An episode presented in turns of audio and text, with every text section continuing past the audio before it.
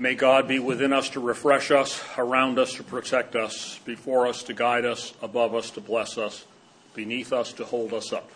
In the name of the Father, and of the Son, and of the Holy Spirit. Amen. This is the 18th Sunday after Pentecost. The Collect tells us that the theme for today is seeking to obtain God's promises that we may share in his heavenly treasure. The readings this morning are from the book of Esther, the letter of James, and the gospel according to St. Mark. Let us see how they each help to show the way to obtaining God's promises and sharing in his heavenly treasure. The Old Testament reading from the book of Esther is notable in that we rarely hear from this book in our lectionary. In Jewish tradition, this book is read at the Feast of Purim, which occurs on the 14th and 15th of the month of Adar. Adar spans portions of our February and March. Purim is a secular feast celebrating deliverance from a subtly planned anti Jewish plot by one Haman, plotting to hang a Jew named Mordecai and to exterminate the Jews in the Persian Empire. The origins of the book are far from clear. However, it probably dates from the second century BC or earlier. It seems to have been written to justify the observance in Palestine of a festival that was brought home by Jews from the dispersion. The feast was called Purim.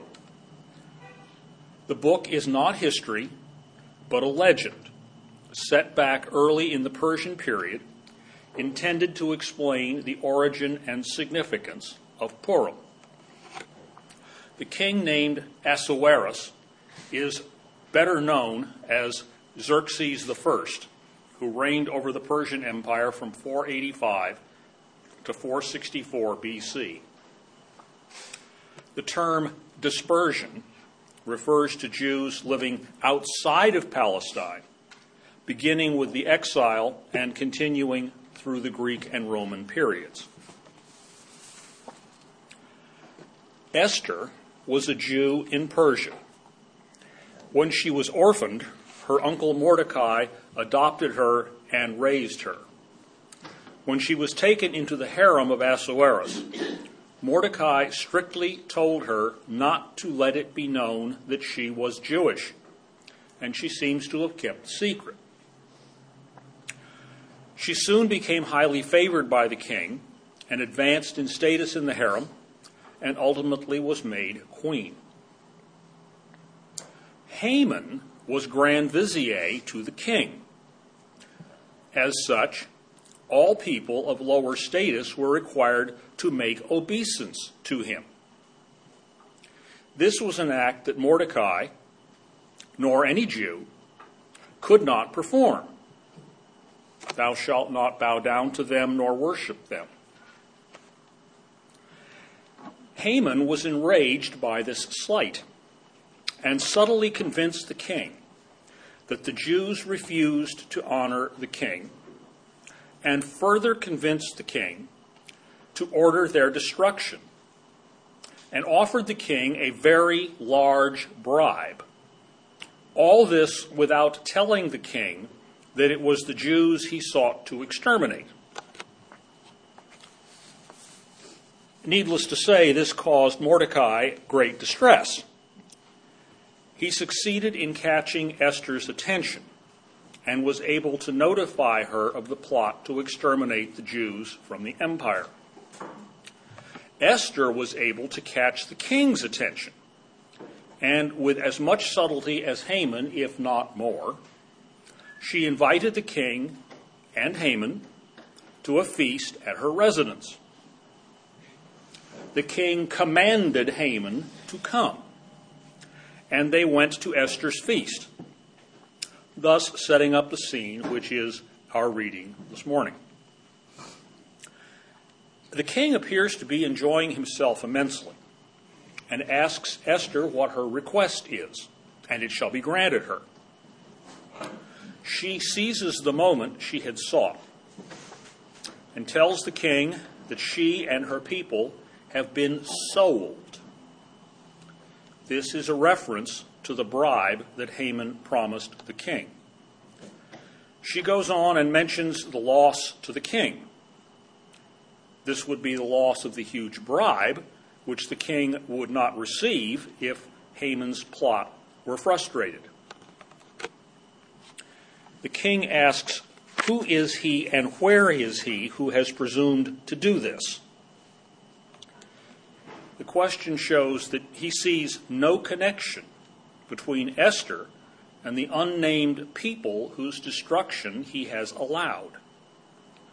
The king is utterly unaware of the plot which has developed in his own court and which he has furthered by his own actions. In a moment which must have absolutely delighted Esther, the king's eunuch brings up the gallows that Haman has built to hang Mordecai and suggests they be used to hang Haman. The king ordered the hanging, and it was carried out. There is a gap of material left out of our reading. After Haman's death, Esther receives all of Haman's estates. She then brings Mordecai before the king and tells him everything about her race and her upbringing by Mordecai. The king then gave Mordecai his signet ring, making him the grand vizier. The poetic justice is just too much. Esther made him lord over all of Haman's estates. In this capacity, our reading tells us that Mordecai sent letters to all the Jews in the realm, telling them what had happened and ordering them to keep the new feast of Purim each year to remember their deliverance from their enemies by the intervention of Queen Esther.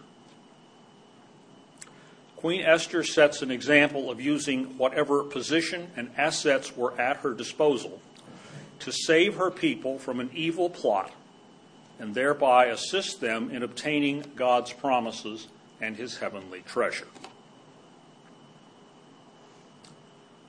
Our reading from the Epistle of James is the final verses of the letter. It jumps from subject to subject.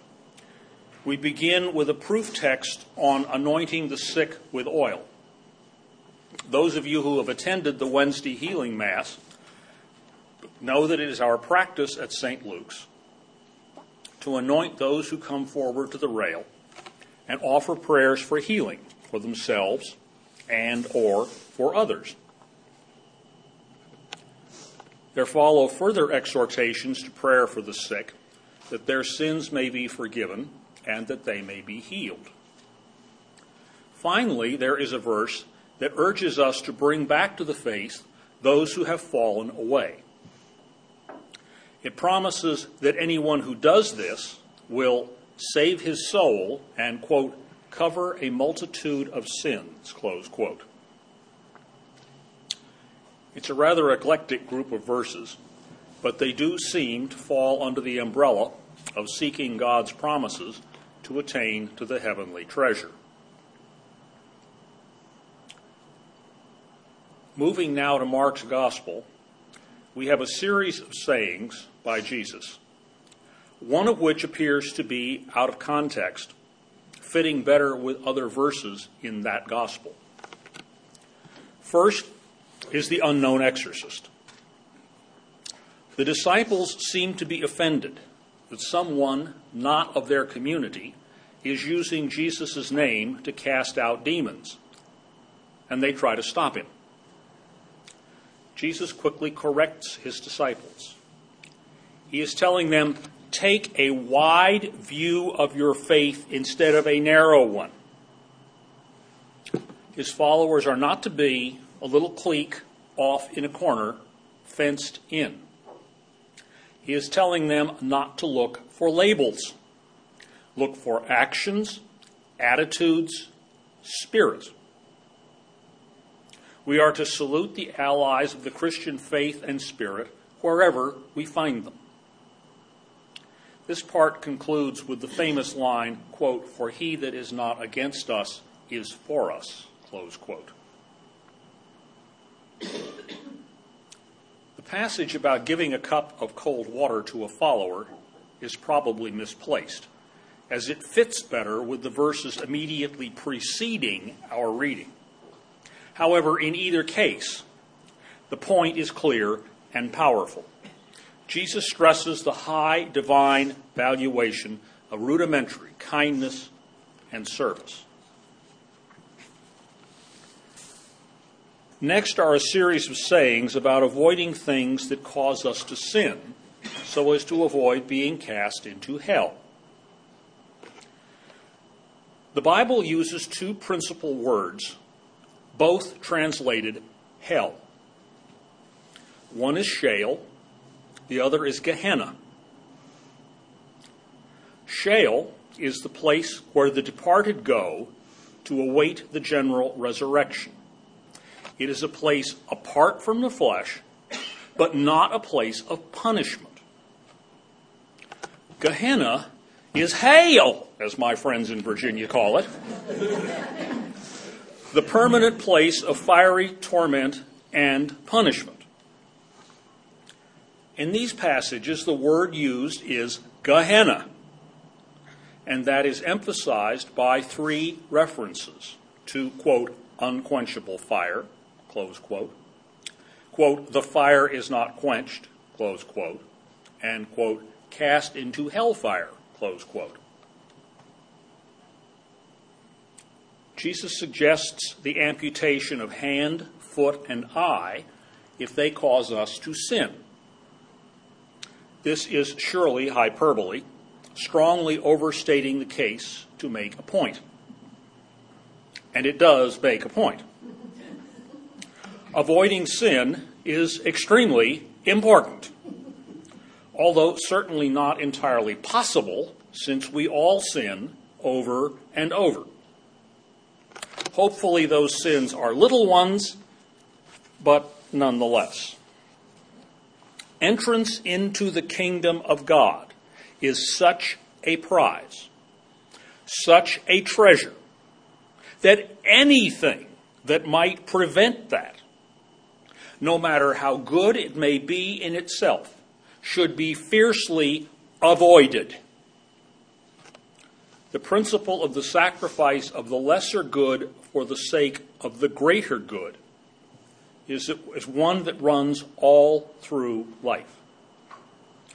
There is no activity to which the wisdom of this command does not apply.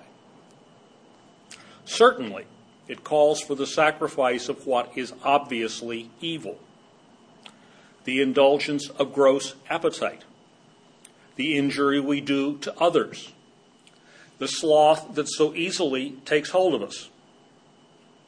These call for serious measures to eliminate them, painful and costly perhaps, if life is to be preserved. This saying calls for stress on the eternal validity of the distinction between good and evil, a distinction which is all too often blurred when the idea of the eternal consequences of evil doing are forgotten. We cannot set arbitrary limits on the pursuing love of God. He may well choose to throw his arms around us and welcome us to heaven. Yet the fearful possibility of ultimate refusal remains. Next is the saying on salt, and a rather confusing one at that.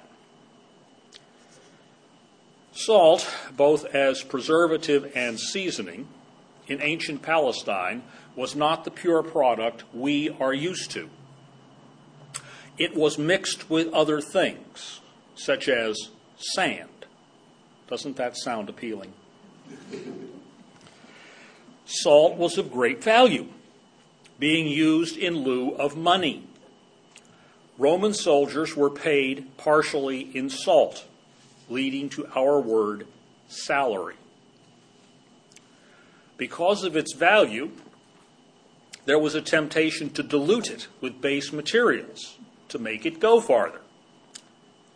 If it were diluted too much, nothing could correct that.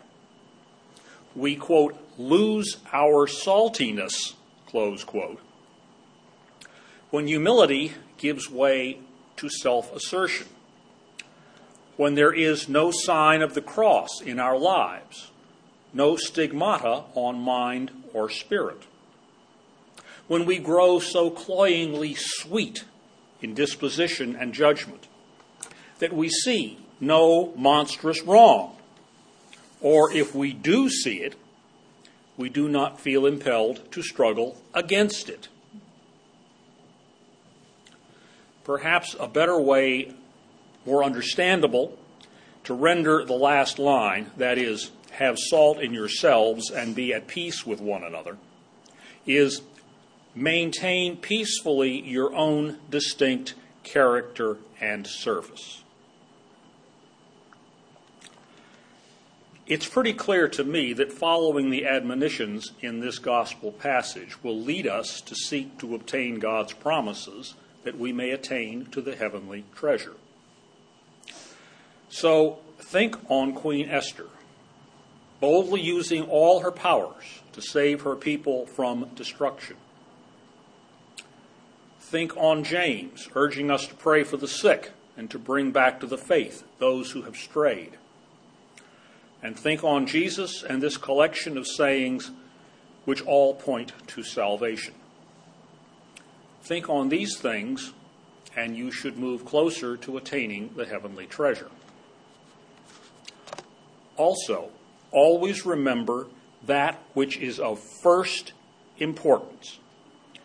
That is, that God sent his only Son to become man, that he might lead us out of the errors of our ways and toward God, that he was crucified for our sins and raised from the dead, showing that the powers of evil cannot overcome God's power, the power of love, and that he ascended to heaven, there to reign with the Father and the Holy Spirit. And always remember that he longs for each of us to seek to obtain God's promises and attain to the heavenly treasure, to be with him eternally. Amen.